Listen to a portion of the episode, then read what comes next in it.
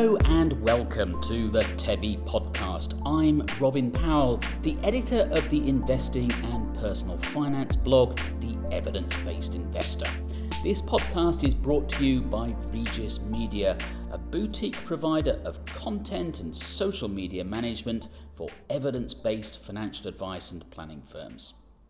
Our latest guest is George Kinder, one of the most influential people in the global financial advice profession. George is best known as the founder of what's called the life planning movement. Life planners or financial life planners take a very different approach to the traditional product led approach that's still preferred by most financial advisors today. George has homes in Hawaii and Massachusetts and describes himself as a poet, spiritual teacher, artist, and photographer. He's also a big Anglophile, and I caught up with him on his latest visit to London. My background in, in money and in financial services is that I, uh, I've been uh, in the financial services industry for gosh, uh, 40, almost 50 years maybe. And what I'm known for in the industry, I mean, I was a money manager, I did, I was a tax advisor, all those things. But what I'm known for in the industry is as the father of what's called the life planning movement. And it's a movement that brings a focus, a fiduciary focus to the consumer, to the client, so that it's very clear that the client comes first, not the products, not the profits. Um, uh, it's a transparent relationship. And what I've done is I've trained advisors to have fabulous relationships with the clients and then to, uh, to build a, a relationship that's so trustworthy that the client reveals what it is they really want out of life. And often that's a surprise to the client as much as it is to the advisor. And then the advisor devises the financial program to make sure that it happens. Now, the role you described there is very different to the role of, let's face it, most financial advisors and, and planners around the world. Why do you think there is that big gap between what you're recommending, you know, life planning, and you know run of the mill, if I could call it that, financial advice? Uh, it's very it's very clear. All the power and all the money in the industry is in the product companies. So and and the uh, what we think of as service providers, so that the uh, that that money is geared toward profit. It's geared toward selling things and uh, and and making profits that then in many very good ways come back to investors. But the focus in relation to money should be on the client's freedom. Number one, absolutely on the client's freedom. And that's what we've trained advisors in the life planning movement to do.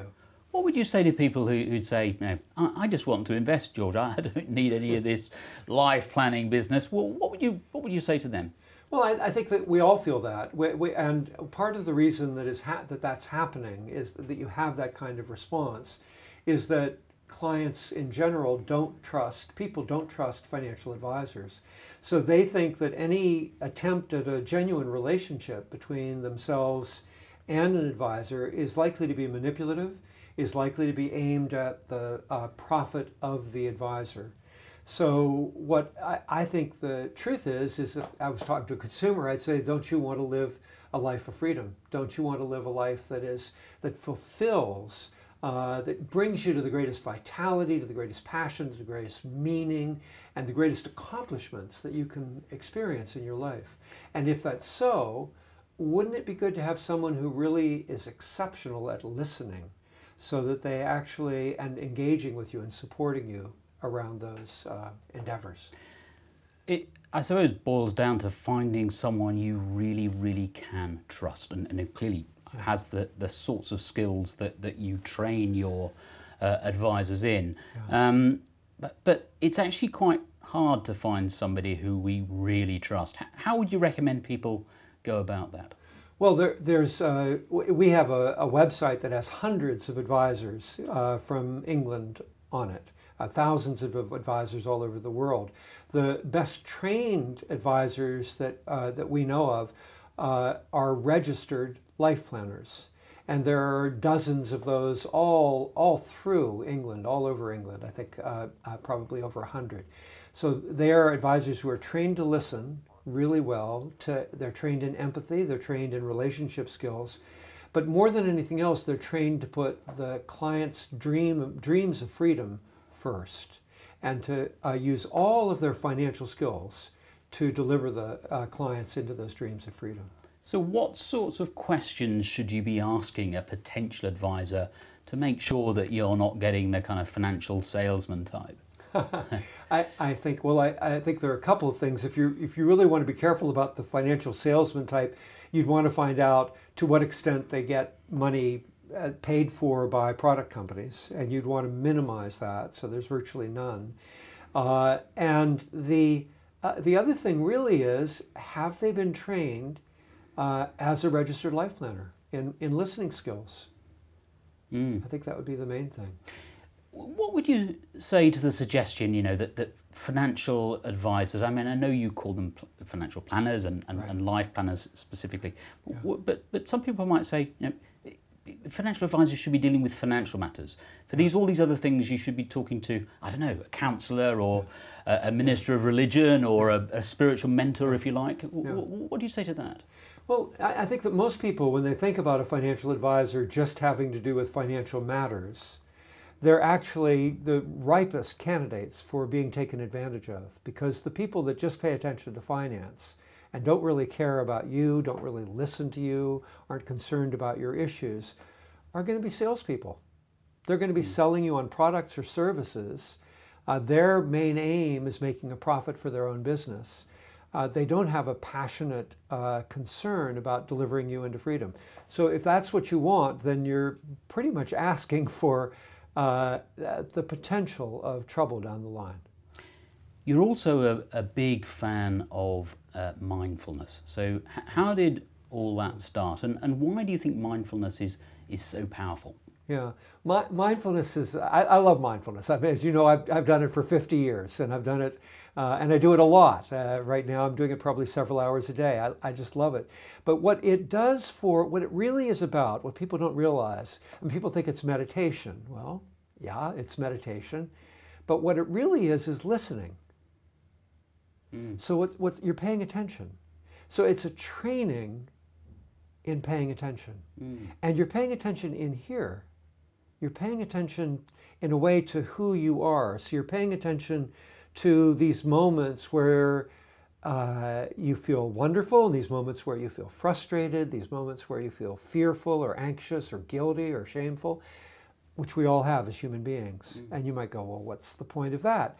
Well, the point of it is, is that if you're if you've trained yourself to listen that well inside of yourself, you're going to be much more empathic toward a client who's feeling anxiety, who's feeling frustrated, who's feeling angry or feeling guilty, uh, or feeling confused. You're going to be much more there for them because you've trained yourself to listen quietly inside yourself first. There's a guy called Andy Puddicombe, who's yes. quite well known here in the UK, and he's written yeah. various books about this subject. And he talks about meditating for hours on end. Yeah. And and the question that you know I want to ask him and you, how do you get any work done? well, I, I mean, t- to me, what what uh, what's important is to put first things first. So uh, I've, I've always felt that meditation was going to make me a better person. I mean, it does it does multiple things, and uh, several of them mean that I work much more efficiently. So, for instance, the primary practice that is taught in mindfulness is to uh, really focus on the present moment. Uh, which, as you know, it's impossible to do because it keeps disappearing on you. But what that does is that it makes you much quicker in a moment, much clearer in the moment, much more capable at a moment's notice to focus and be present. So you're really much more alert. There's a, a, wonderful study. One of the, I mean, there's so many studies now, scientific mm. studies about mindfulness. One of the ones I love for my 15 year old daughters is uh, I tell them mindfulness will make you smarter. And there's a, an incredible study of these students who are uh, in, uh, uh in high school. It's a Ameri- in America who are, uh, or college, and they're looking to go to university after college. And they do a course for six weeks in mindfulness. And it turns out that their test scores are tested just before they do the course and just after. And they go up by anywhere from 15 to 30% just wow. from six weeks of the course. It's astonishing. You know, you wonder why is that happening. Yeah. I think it's pretty clear why it's happening because what's happening is that you're in mindfulness, you're constantly coming back to the present moment. So you're challenging yourself really to be right here. So in addition to uh, these listening skills and being more emotionally aware with a client, you're, you're toe to toe with them. You're alert and present. So I, I think that I work much more efficiently because of that. So, how does mindfulness specifically help investors? Well, it, it will mean that uh, that you don't uh, go you don't get go crazy with greed or with fear uh, at the very worst moments. As mm-hmm. as uh, as we know, the um, the the most common pattern in, in investing is not to buy low and sell high, which is the smartest thing to do. The most common pattern in, is, in investing is that we all buy high when everybody's enthusiastic about something, and then we sell low when everybody's pessimistic about something. So what happens that that's driven by uh, greed and fear. Uh, what mindfulness does is it um, creates more patience, more equanimity, more quietness, less reactivity. Mm. Uh, so you're more able to be here, be present. And as you know, George, one of the big obstacles to a successful investment experience is actually reacting to events. You know, our, our, our, natural inclination to want to want to do something. Yes. So, from a mindfulness aspect, then, um, what would your recommendation be to people who you know are anxious about the markets? Maybe maybe markets are, are falling heavily and they're watching the value of their portfolio go down what should they be doing from a mindfulness perspective? Well, I, I don't know if mindfulness is the right tool hmm. exactly mm. in the moment because mindfulness is something that builds over time. There, there are incredible studies. There's a wonderful book called Altered States, which is a survey of thousands of uh, studies of, of uh, scientific studies of mindfulness. And what it's really talking about is how we build inside ourselves these qualities of, of patience, of kindness, of generosity, uh, of focus, of concentration, um, by the amount of time over a lifetime that we have meditated just a little bit of meditation, as, as uh, was expressed in this, in this uh, example of just six weeks, uh, mm. and test scores uh, can help tremendously. So, my main recommendation would be to, if you aren't doing mindfulness, get a practice going. And if you are, I would double your practice time. and, and I think the third thing is uh, find an advisor who's trustworthy. Mm. And because they will help settle you down. They have listening skills inside of them and they'll help settle you down so you don't make foolish mistakes. Mm.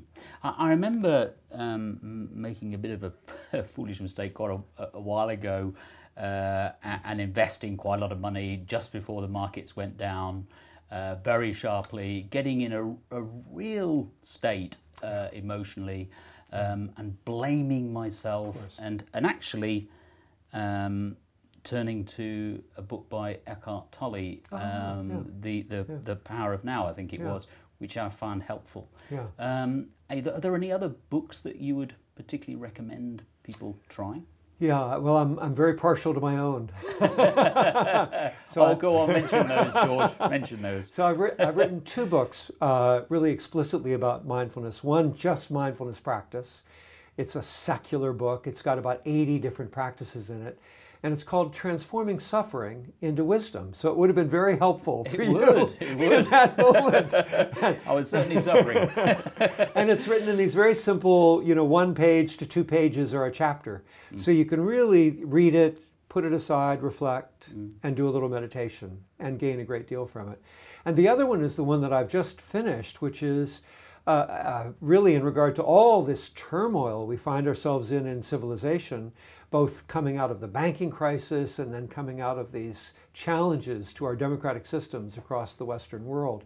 Uh, and it's called A Golden Civilization and the Map of Mindfulness. And in there, I actually talk about how do we bring mindfulness practice to bear on the structures and systems that have led us into this turmoil that we find ourselves in in civilization, and how can we actually create, in relatively short order, a civilization that is thriving and mm. sustainable and just amazing with freedom. Mm. Um, I mean, a, a, a, a, uh, structure, an industry that you're very familiar with is the asset management industry, which is it, itself going through a, period of, of, of turmoil at the moment. Is there anything that that industry can learn from the kinds of things you're saying? Well, I, I am in a way I'm I'm going toward a zero tolerance place. Um, I've been in the industry for almost 40 years, 50 years, uh, and um, uh, and I entered the industry thinking that, gosh, I might be able to make a difference. When the banking crisis hit in 2008, I was personally devastated because I thought I questioned everything that I'd done. Mm. You know, what, what have I been doing for 40 years? Mm. How could this be happening? I think it's time for uh, people in, on the product side and people on the advice side to really uh, reflect and determine that corruption is not acceptable, that there ought to be much higher price paid for it, um, that there should be a, an absolute fierce wall between advice and products, between advice and large institutions, and between our regulators and large institutions.